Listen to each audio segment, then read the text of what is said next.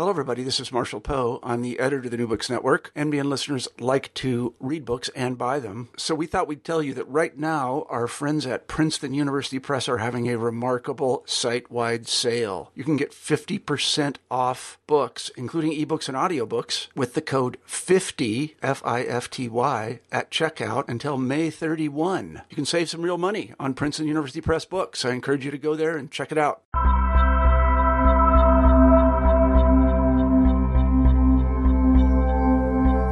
Welcome back to New Books in Religion. Thanks again for joining us. I'm your host, Christian Peterson. For this program, I had the pleasure of speaking with Matthew Hedstrom about his great new book, The Rise of Liberal Religion Book Culture and American Spirituality in the 20th Century, which was published with Oxford University Press in 2013.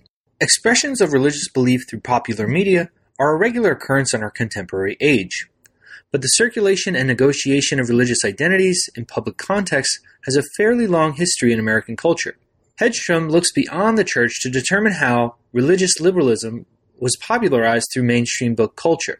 In this great new book, he examines mid century middlebrow society at the intersection of Protestant liberalism, therapeutic culture, and American consumerism. Through an examination of resources such as book clubs, reading programs, key authors, bestsellers, and new publishing initiatives in religion, he argues that American spiritual life during the mid 20th century happens through religious commodities. In our conversation, we discuss social practices of reading, William James, publishing companies, the effects of the world wars, mysticism, psychology, consumerism, Jewish and Catholic voices, a turn to the East, and the intersecting religious trajectories of the early 20th century. Without further ado, here's my conversation with Matt Hedstrom. Thanks again for listening to New Books in Religion.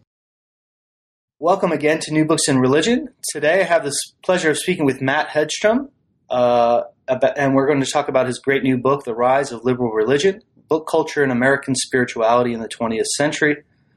Thanks, Matt, for, for making the time. Uh, I know you're very busy, so thank you. How are you doing? Yeah, I'm doing great and uh, delighted to be here. Thanks for having me on. Yeah, of course. This is, um, as many listeners already know, this is a really uh, wonderful book. It's it's gotten a lot of attention already, and uh, congratulations! You you won the American Society of Church History uh, award for the best first book. So that's that's great. So we all know this is a great book, and I, I appreciate you making the time to to talk about it. But before we get into what you're uh, examining here in the book, could you tell us a little bit about um, how you got interested in the study of religion, perhaps people that have been influential either in your study or kind of in the way you approach religion? Sure, yeah. So I guess there are kind of two ways I could tell that story or answer that question um, the sort of more academic way and the more personal way. The more academic way would be to say that I kind of came to the study of religion or religious studies uh, late and through the back door.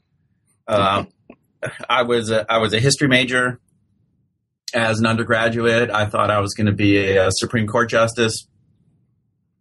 I was uh, interested in intellectual history, political history, all kinds of stuff. Um, I took one religious studies class as an undergraduate and that was in my senior year in college. And um, a really excellent class, actually. It was called um, Theologies of the Political. So we did kind of liberation theology and Reinhold Niebuhr and some sort of just war stuff. And, uh, that was a class that made me think, oh, I could actually do religious studies and think about some of the stuff that I already knew I was interested in. Um, nevertheless, when I decided to go to grad school, I went in American Studies, kind of naively, actually. Although I'm I'm very glad I did.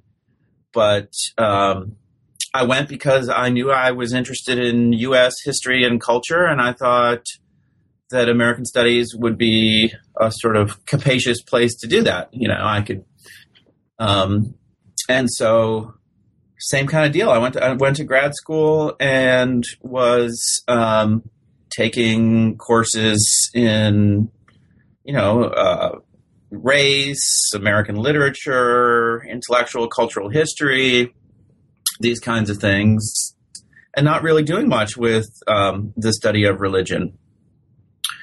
But uh, towards the end of, of coursework, I just I started to think more and more about writing, say, seminar papers and those kinds of things in religion, topics in, in, in American religious history, just because I thought it was understudied in American studies. I still think it's understudied in, in American studies.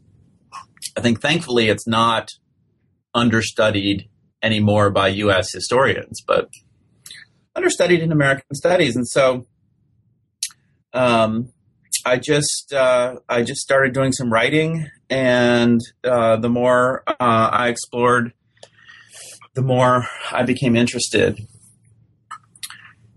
Were there specific people that really you, you got hooked to? Like, wow, this is this is where it's at. I, I need to do stuff like this, or personally that kind of pushed you to think about this stuff more? Yeah, you mean so so stuff that I was reading that kind of sure. Um, oh, let me think about that. Um, uh, Jon Butler's "Awash in the Sea of Faith" was a book that I read in a uh, just in a history course. Um, I actually had a uh, professor who was a, an important mentor to me at the University of Texas, Howard Miller, who taught the sort of general historiography class for graduate students doing um, U.S. history at the University of Texas, who happens to be a, a, a religious historian, and so he assigned some books in American religious history. Again, just for the general historiography class, and I remember clearly Butler's Awash in a Sea of Faith. Um, that book was important to me because he he brings in some ways some kind of non-traditional topics. Um, he's very interested in folk religion persistence of uh, what we might call occult or esoteric beliefs uh, you know into the, to the united states into british colonial north america long after we might expect those things to have been around. That was exciting to me. And really you know, even as I went on and wrote a dissertation, wrote a book, questions about what does religion look like outside of churches and denominations has actually been one of my big questions. So um, I would put that book high on the list. Yeah. So, um, could you tell us a little bit about how this particular project started to emerge? And then, um, since this is uh, presumably from your dissertation, correct? That's right. So, could you talk a little bit about the process of, of going from the dissertation to the book, if there was any kind of rethinking after you were done? Yeah. Yeah. I'll just say one other thing in, in response to the first question. Yeah, sure. And that is um, I come from three generations of preachers. And so I always think, and I think this is true in many academic fields, but I know it's true in, in, in religious studies there's that complex mix of what we do as kind of, um, at least for me anyway, sort of uh, uh, honoring and respecting the uh, inheritance that comes with that and working through it as a kind of very expensive long-term therapy. And um, and so you know once i started allowing myself to study religion um, those kinds of more personal matters came more and more to the fore. And in a certain extent, extent to answer your next question, that's how I would phrase it, allowing myself to study religion. It was the kind of thing that was almost too close to home. I said, I'm not going to study it. I'm going to study other things, going to study other things. And then finally said, you know what? This is where my passion lies. This is where some really interesting intellectual questions um, arise for me, and so, so I'm just going to do it. And and so so to start thinking about how I got into the dissertation, again, the the, the questions for me were about um, what does religion look like, and how does it work outside of church. Um, I wanted to think about uh, mass culture, consumerism, you know, and, and how does religion participate? Um, and so I had questions, but I didn't really have substance. You know, I didn't know how to go about doing it. And my my uh, advisor, Bob Abzug, um, at the University of Texas, he mentioned um, kind of offhand one one day the uh, something called the Religious Book Club, um, and I thought, oh, that's interesting. You know, which is chapter two of my book now. I thought, well, that's that's interesting because looking at you know a book club could kind of see how popular religious ideas circulate and you know that was the kind of uh, string that i kept pulling and that got me into um, this whole world of, of book culture which i just found to be a really fruitful way of um, watching religion operate in a consumer marketplace in a kind of a mass culture environment. And then it was just a matter of digging through the archives and finding the right uh, sources and the right stories to tell. So that's that's kind of how the dissertation got um, formatted and planned. Let's see the the the dissertation to book process um, what can I say about that? I can say that for me, you know, I think it's very different for lots of people. My advisor pushed me hard to write a book like dissertation.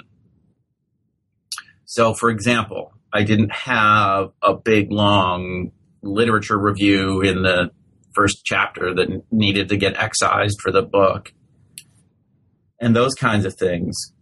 Uh, but the most important things that happened was a kind of refinement of questions and of vocabulary. Uh, for me, this happened in conversation with Leigh Schmidt, literal in-person conversation, but also with his his work, uh, especially his book Restless Souls. And then a little bit later on, it happened in conversation again, both face to face and uh, in through through his writings with uh, David Hollinger, his work on American liberal Protestantism and this idea of kind of cultural victory of liberal Protestantism despite denominational and organizational decline. Those were matters that weren't really present um, or or or at, on the surface of the dissertation, and so I had to do do some work to get them out. Um, and you know, it's interesting. Uh, a few changes to vocabulary and some some re-emphasized questions can entail a whole lot of rewriting to make it work. And uh, I was actually surprised. I thought, oh, my dissertation, you know, hey, that's pretty good. It's in pretty good shape. My advisor pushed me to make it book like.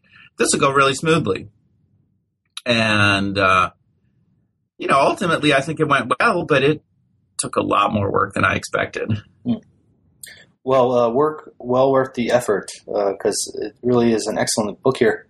Um, I want to ask you kind of um, about this idea of kind of beyond the church because uh, you, you know you're very explicit about this in the book that this is something you were thinking about and what this does uh, for understanding kind of American religious culture.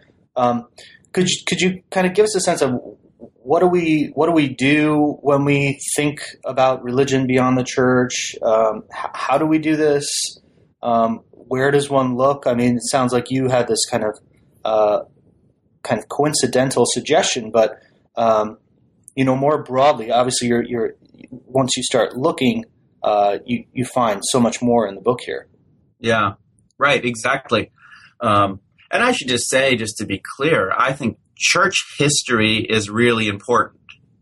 And so I, I would, I want my work to be in a, uh, in conversation with those who do um, church history and think that the field of religious history, American religious history, should should it really encompass church history or broadly understood kind of organized religion history and these these cultural questions.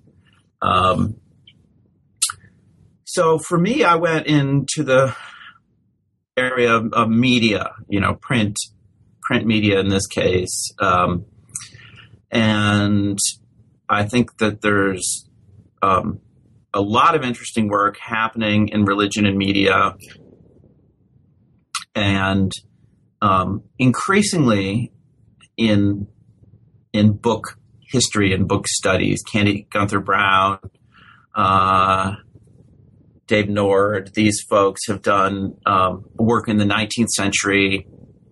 And uh, Dan Vaca at Brown has got a dissertation that you know will will soon, I'm sure, appear in book form on evangelicals and, and book culture in the 20th century.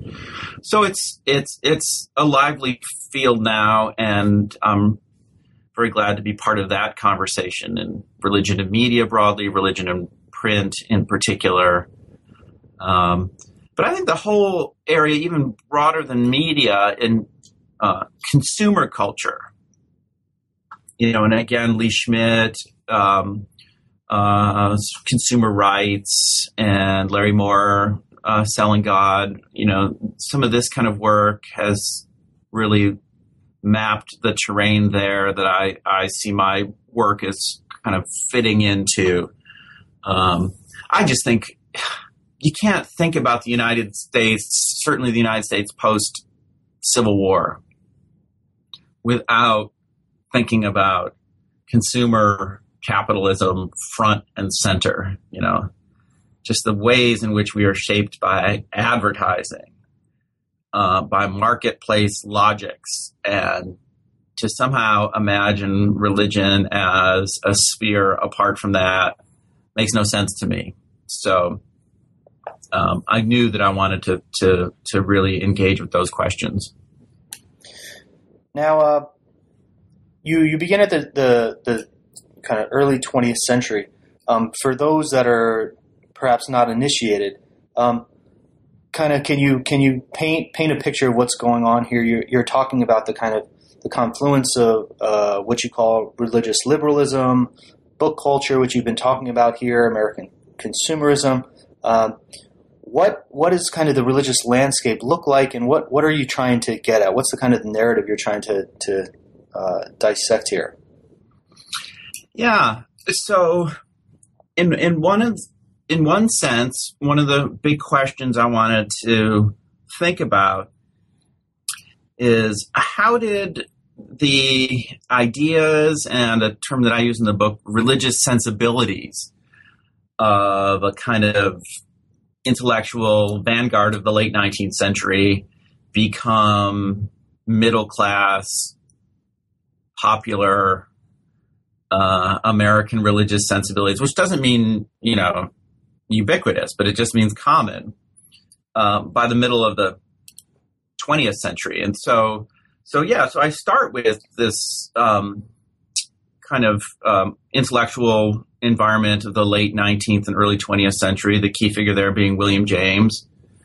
Um, these are folks who are um, inheritors of transcendentalism, they're creatures of the modern research university, especially in the case of James, but many others deeply informed by this new academic discipline, uh, psychology. And they're using the tools of the of the research university to kind of map, um, you know, the the the terrain of the spirit, terrain that has has been the domain of church of theology, but they're starting to um, wonder how the tools of science, especially psychology, can um, can help understand that. And to a certain degree, uh, I present William James and, and his book, The Varieties of Religious Experience, as a um, perhaps to some who, who don't know it uh, uh, super well, a surprisingly kind of pious book. Uh, and what I mean by that is, I think, I think that the project of the book is in some ways to to speak to folks like him, kind of alienated, educated, post Darwinian, post psychological, modern people, and say, how can you still believe? How can you still retain some sense of the transcendent in this, you know, as Max Weber said, in this disenchanted world? And he tried uh, very hard and very systematically to find some protected place of the transcendent that the modern world hadn't um, completely uh, obliterated. And to me, that that's kind of a starting point um, that others picked up on, and part of the reason why James and varieties of religious experience was so important to later 20th century popular religious writers because he gave them a framework thinking about the transcendent. His his language, James's language, was mysticism, employing science rather than running from it uh, to do that. So that kind of um, uh, late 19th century psychological and mystical interest that I think James best exemplifies was where I started, where I wanted to start. That's in the introduction to the book. And then the questions that I wanted to ask were saying, okay, what were the mechanisms of culture that got these ideas, these ways of thinking, these liberal religious sensibilities out into the world?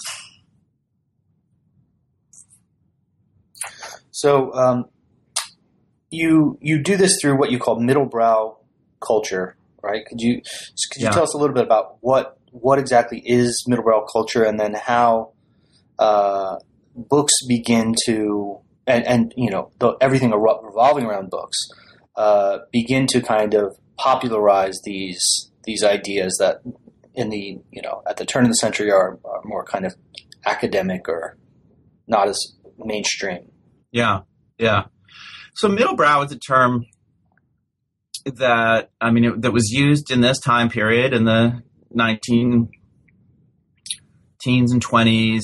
Um, so it's a, it's a term that comes from the moment, but has to a certain extent become a term of art in um, popular literary studies today. And uh, Jan Radway and Joan Shelley Rubin are the two Americanists who have written the, the kind of seminal books on this. Um, Joan Rubin's book is called The Making of Middlebrow Culture.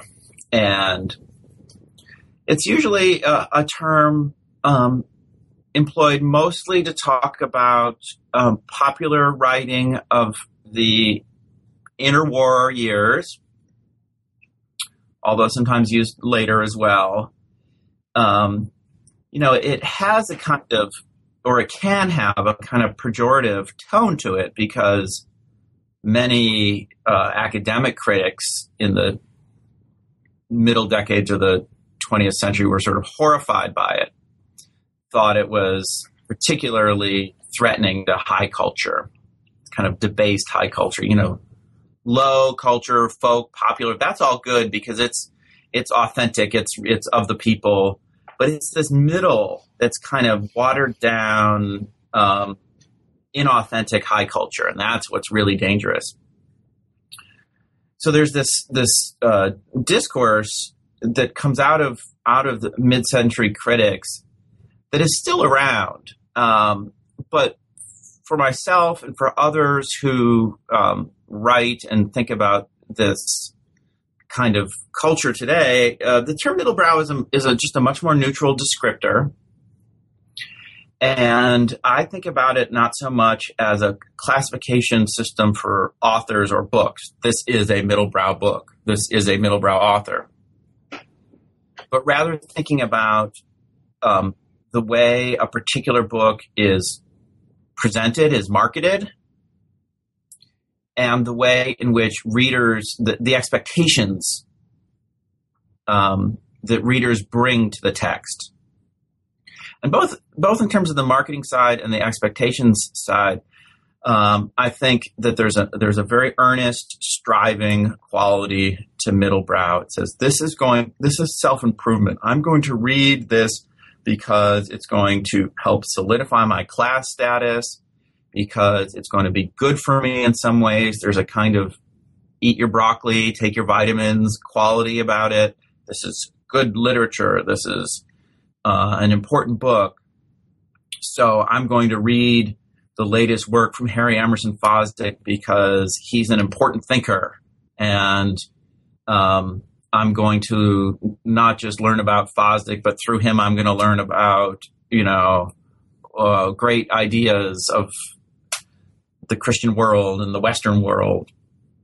And this, um, this middlebrow culture that, that arose um, after the turn of the of the 20th century that really took off in the 1920s is what um, religious leaders tapped into to uh, promote liberal religious ideas, and we can talk about that some more. But um, you know, key institutions of middlebrow culture that were inventions of the 1920s are the book club.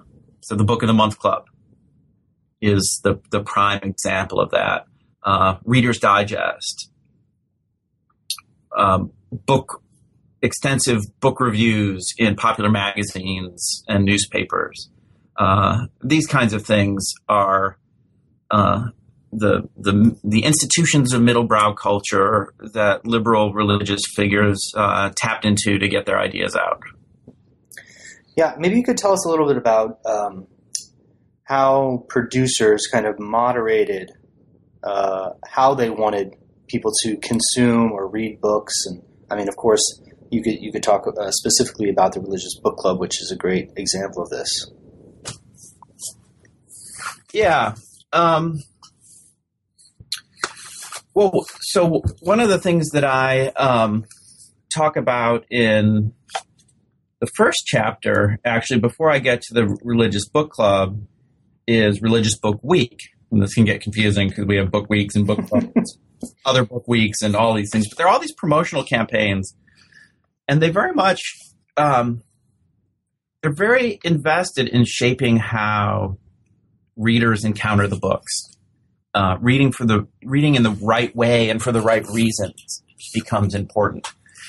Uh, because one of the concerns about mass culture, and it's, it, I mean, still today, um, but a concern that that we see in the 19th century with the sort of a rise of really mass print is how do people know how to make good choices?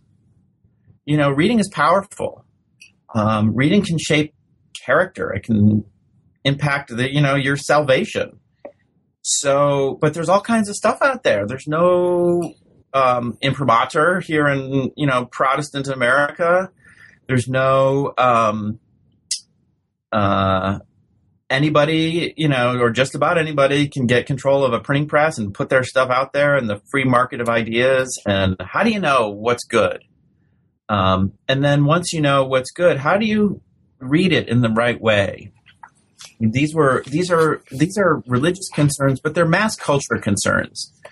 Um, and so, if you look at the um, religious week of the 1920s, you see slogans like "Good books build character," or uh, a refinement on that. Religious books build character. Um, you know, character being something that uh, can help the individual stand up in the face of all of the forces of the modern world that's pushing and pulling in all kinds of directions. Um, and if you read the right books, good books, religious books, the books that, you know, we are promoting here, um, you can be, uh, you can make it in this, in this tough modern world. So on the, the good books build character poster from the mid 1920s for this religious book week, there's this very sort of robust, virile looking Abraham Lincoln, right? The kind of quintessential good American, um, figure. When you get the religious book club, modeled after the Book of the Month Club, founded just a year after the Book of the Month Club. Then you have an even more direct form of reading recommendation, right? I mean, you're a member of the book club, and an editorial committee sends you the book of the month. And not only do they send you the book of the month, but they send you a newsletter with reviews of that book and other books. And so those reviews, in a sense, tell you how to read it, tell you what you can get out of it. This is a very direct way of trying to help folks navigate this very confusing world of mass culture, of um, a media environment in which authorities are few and far between. Um, so that's what I see. That's what I see as as really important about um, this confluence of, of religion and middlebrow culture in this period. And uh, publishers, of course, become uh, central to this. And uh, in a later chapter, you focus specifically on kind of the the development of uh, basically departments or sections of publishers that focus specifically on religion. Um, can you tell us a little bit about about this? This kind of focus on religion as a a, a publishing theme that uh, became very important. Yeah, yeah. This is something I, uh, again I didn't really expect when I first got into this research. I just thought, well, religious books. People have always sold religious books. You know, I mean, that's Gutenberg, right? I mean, print and religion is about as old a story as it gets. So I just thought this would be um, kind of in the background. Um, but what I realized, what I learned, is in the 1920s, some big changes happened. Um, re- uh, religious publishing prior to the 1920s was almost exclusively the domain of denominational presses and presses that were kind of explicitly religious in character. Um, and what happened in the 1920s is that some of the general trade New York presses established religion departments. And what they what they were coming to understand, and and I've I've found some just really what I think of as as kind of wonderful quotes from uh, publishers and in in the twenties is um, we can just sell religious books like we sell any other books. We don't have to treat them as special. Uh, one person says you don't have to be an apostle to sell religious books. You can sell them like you sell automobiles or chewing gum just treat them as commodities in a marketplace to be packaged and advertised and sold, and that there's good business in doing this. And so I focus in particular on Harper, um, that established their religion department, um, became probably the most significant religion department of any trade press in the 20th century established their press in the their their religion department in the in the late twenties, but so did Macmillan and so did a bunch of other big uh, presses. And to a certain degree, uh, what I think is happening there is folks are starting to realize that some of the structures of middlebrow culture, like the uh, religious book club, are out there. So they can just put their product into the marketplace without having to to um, worry about what its religious effects are going to be. They can sell it in, you know, at Macy's and Wanamaker's. Doesn't have to go through religious um, bookstores. Just treat it like a commodity out there, knowing that there are structures in place, like book clubs, like the American Library Association, which was starting to get into the business of recommending good religious books. There are these structures out there and, that will help readers navigate the, the open waters of the marketplace. And so that's no longer the responsibility of the religious publisher. And just we can we can be much more uh, commercial, entrepreneurial in what we do, and it's okay. Uh, much more thorough kind of embrace of the marketplace prior to the 20s, really in in the late 19th century, and and throughout the 19th century, there's a, there's a much more ambivalence. People are looking at the growing print marketplace and say, "Hey, this is great. Look at all these new opportunities for getting the word out." Um, maybe we're you know we're building God's kingdom here, millennial possibilities of mass print. But boy, this might also be really dangerous. You know, if this gets into the wrong hands, we could get all kinds of dangerous religious ideas out there. Um, also, what is it? Does it sully? You know, are we being profaned by the marketplace? These were uh, 19th century questions that by the 1920s, liberal religious folk had more or less answered by saying, let's embrace the marketplace, let's get our stuff out there. We've got the mechanisms of sort of middlebrow culture to steer people through these open waters. And um, and that that ambivalence about the marketplace is greatly diminished. Now, to jump ahead a little bit here, you um, you have uh, the, I guess the next two chapters are kind of interrelated, but but really you're talking about some some of the effects of World War II yeah. on reading culture and uh, book production, um, but also um, kind of the uh, perspective of kind of the religious dimension of American life is is almost kind of reconsidered here, and uh, in kind of the throes of this common enemy. So, can, can, you talk a little bit about some of the effects of World War II as far as uh, it goes to book culture? So it's it's an important turning point. Um, you know, I guess that's kind of a commonplace in any, any kind of history of the 20th century. Um, but I find it to be true in, in my story as it is in so many others. Um, and and to me, the the turning point is um, from a, a, largely liberal Protestant story of the 20s and 30s into a Protestant Catholic Jew story, and you know we and that moment um, fairly quickly. I mean, within a couple decades, becomes an even broader story of religious cosmopolitanism.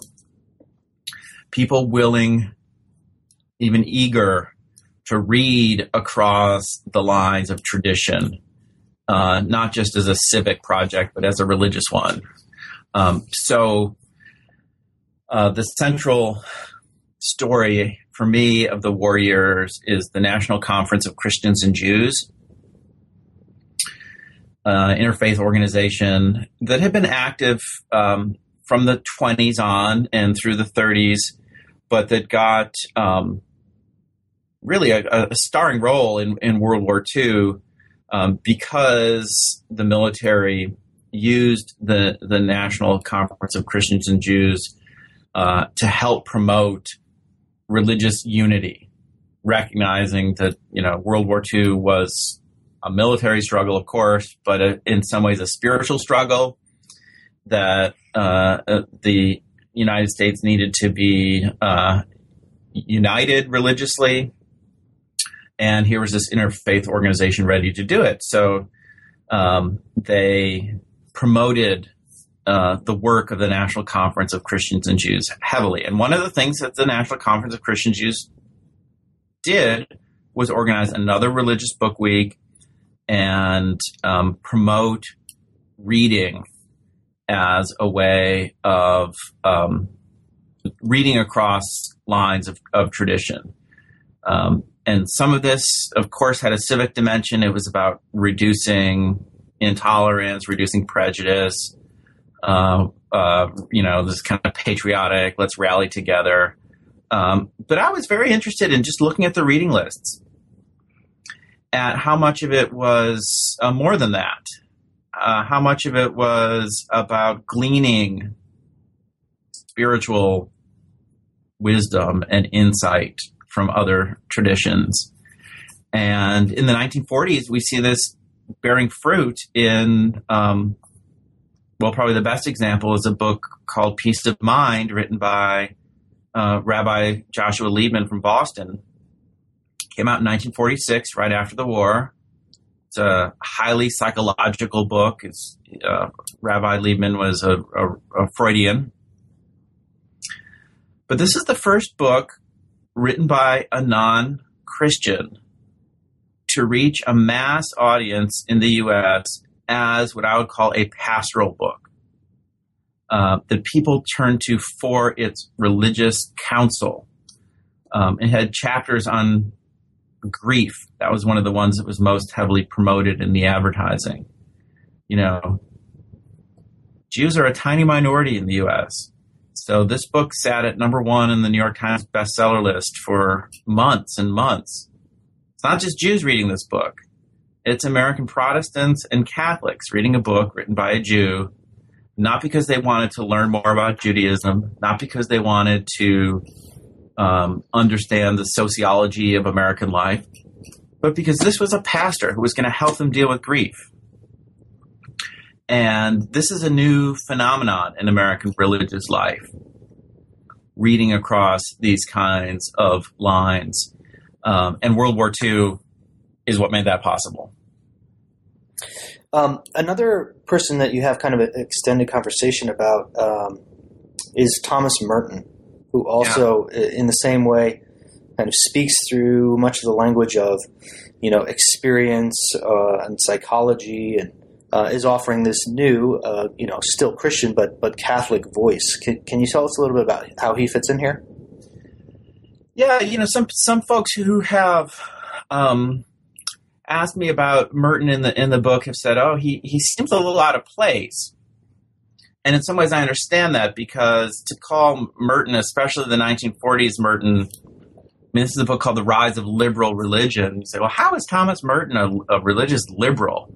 First of all, isn't that a Protestant term to begin with? But second of all, this is a guy whose journey seems to be in the opposite direction. He was this, uh, you know, 1920s bohemian who became, who converted to Roman Catholicism, right? Converted to pre-Vatican II Roman Catholicism. Um, who disdained psychology, who disdained American popular culture, who not just became a Catholic, but became a priest and a monk and a Cistercian monk, you know? I mean, this is a guy who seems to be embracing tradition, authority, um, church. Um, and all of that is true about the 1940s Thomas Merton. But what I see in, in Seven Storey Mountain as a publishing phenomenon is a story that resonates in some sense much more for the journey than for the destination. And Merton's journey, as he outlines it in Seven Storey Mountain, is as a religious seeker who is fueled and enlivened um, and guided all along by reading. Thomas Merton is just the the absolute quintessential uh, religious seeker as reader. Um, and so if you if you read Seven Storey Mountain, what you see is most of the critical turning points happen because of a new encounter that happens in his reading, and um, and this is this is the account that he published, like Liebman's work. This is a book written by a Roman Catholic that became a number. Oh, it's a really surprise number one bestseller. Um, obviously read by huge numbers of American Protestants. Most of them did not convert to Roman Catholicism. Most of them did not become monks. Right, so they're not racing off for um, for the destination that that Merton arrived at. Um, in in a letter that I quote in the book, Merton is kind of reflecting on his his readership, and he says, I, I, I don't have the probably verbatim the quote, but he says something like, um, "Most of the readers are uh, women who are wondering how you can have a mystical life and take care of the kids at the same time." And uh, that to me is is is the appeal of, of of Merton uh, in this moment. But Merton also foreshadows, you know, where this religious cosmopolitanism is going. Um, yes, he was a, a, a, a con- converted and, and committed Roman Catholic, but his book was read widely by American uh, Protestants. Then, as we know, before long, Merton is, ga- is starting to engage in his famous uh, conversations uh, with Buddhist contemplatives and writing uh, wonderfully and fruitfully about that. And so, um, you know, we see the ways in which both reading culture and religious mysticism becomes uh, a site of the of the sort of religious cosmopolitanism that I see again as as uh, in terms of my story as the main um, outcome of the Second World War. Um, I'd like to kind of con- continue a little bit on that uh, since I'm an Asianist myself. Um, yeah. You you hint at this uh, a little bit in the book. You don't focus on it too much, um, but uh, you know, in American religious culture, we often think of kind of mystical and experiential uh, kind of traditions, often associated with with Eastern religions. Within a few decades of when you're talking about, but you you kind of uh, point us in the right direction. So, can, can you talk a little bit about uh, when and how kind of a, a, turn to the east, so to speak, kind of enters the conversation in kind of book culture? Well, that's an interesting question because uh, to a certain extent, I want to say, um, you know, it's Thoreau reading the Bhagavad Gita out at Walden. Um, it's Emerson. I mean, the Transcendentalists uh, did in in the Dial in the 1840s published some of the first uh, texts from you know India. They didn't really know what they were doing. Uh, they were um, they were autodidacts and amateurs, um, but we get Thoreau showing up in Brooklyn to talk to Whitman after Leaves of Grass has come out, and he says. Um, you know, Leaves of Grass reads wonderfully like the Orientals. And Whitman says, What are you talking about? And Thoreau gives him a reading list, you know. Um, and then we start seeing Whitman publishing um, uh, poems that are based in his his beginnings to read in Indian religious literature. So, on the one hand, I want to say uh, the historian me very much wants to say it's not all about the 1960s, right? It's not all about uh, the Ram Dass. Um, it's not all about Thomas Merton. But I do think that uh, the the the Protestant Catholic Jew culture of the Second World War and the the intellectual categories that that was built on, which really are a kind of psychological and mystical uh, or contemplative um, religious liberalism. It's it's a very Jamesian kind of framework that allows for uh, reading across the lines of tradition. That gets first deployed as a Protestant Catholic Jew um, kind of enterprise in the World War II period, again on a mass level, that this is what this is what makes possible the um, the sort of turn to the east that we associate with D.T. Suzuki and the Beats um, in the 1950s, and that we associate with so much in American, you know, popular culture and religious life of the 1960s and 70s um, that there is a kind of liberal religious, psychological, and mystical framework. Uh, World War II brought this to the masses. It first, it's first sort of trotted out with people like Liebman and Merton in a Protestant Catholic Jew framework, and it doesn't take long for uh, that to get expanded even more. But I'll say just one one last thing uh, about this is that I was surprised, even going back into the 1920s, to see um, the Religious Book Club, which was um, founded by leaders of the Federal Council of Churches, so kind of the central institution of mainline Protestantism, that had on its editorial board Harry Emerson Fosdick from Union and you know other kind of um, elites of liberal Protestantism. This religious book club, Protestant religious book club of the 1920s, in its first year was recommending books on Buddhism. And um, this greatly surprised me. It was, um, uh, they presented it as an alien faith. this is their words. They said, I know you don't understand what this is, um, but it was part of that middle brow uh, sense of this is good for you. You need to learn about the world, um, and and and again, not just as sociologically or sort of civically, but spiritually. There's wisdom to be had here. Um, that didn't take very well in the 20s. That was the most returned book of the year. But they were they were they were they were promoting it, right? Um, a couple decades later, uh, after World War II, in, in, a different cultural moment, uh, it takes, and Americans start reading uh, voraciously across the boundaries of tradition. Well, Matt, we uh, we've only really just barely scratched the surface here on your book. Um, is there anything you want to kind of uh, tell about the book, though, uh, that I haven't asked uh, before we kind of conclude?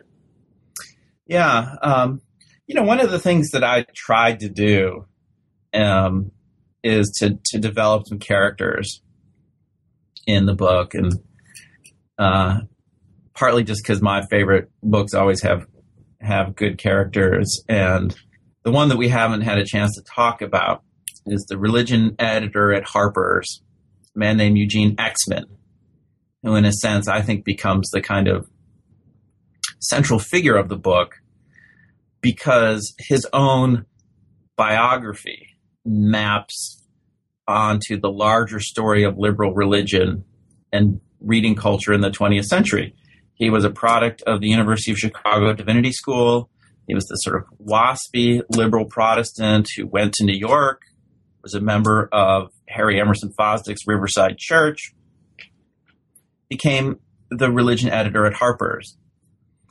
But just as, as the Harper's religion department um, embraced the marketplace and and uh, started promoting all kinds of religious literature. Exman himself went on this kind of religious adventure.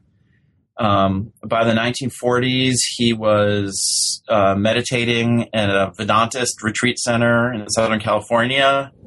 He was deeply interested in psychology. He even briefly experimented with LSD. Uh, didn't find it to be something that he was going to continue doing, but wasn't uh, horrified by it either.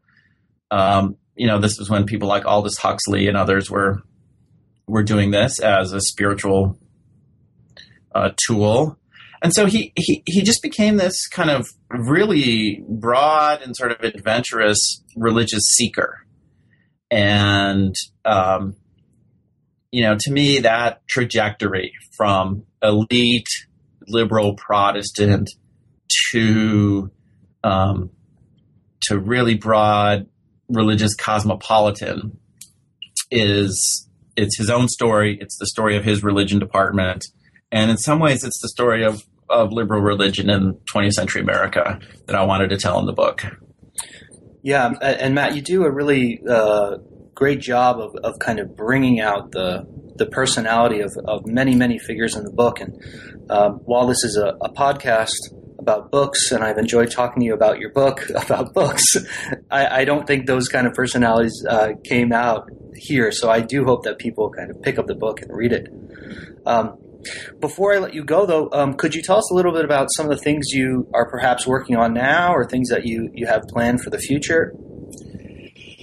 Yeah, so I have sort of, you know, there's the there's the um, the classic question which you're asking him, sort of, what's the next book?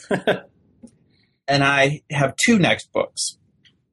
And probably the next one to, to um, appear is going to be a short history of uh, religion and books in America.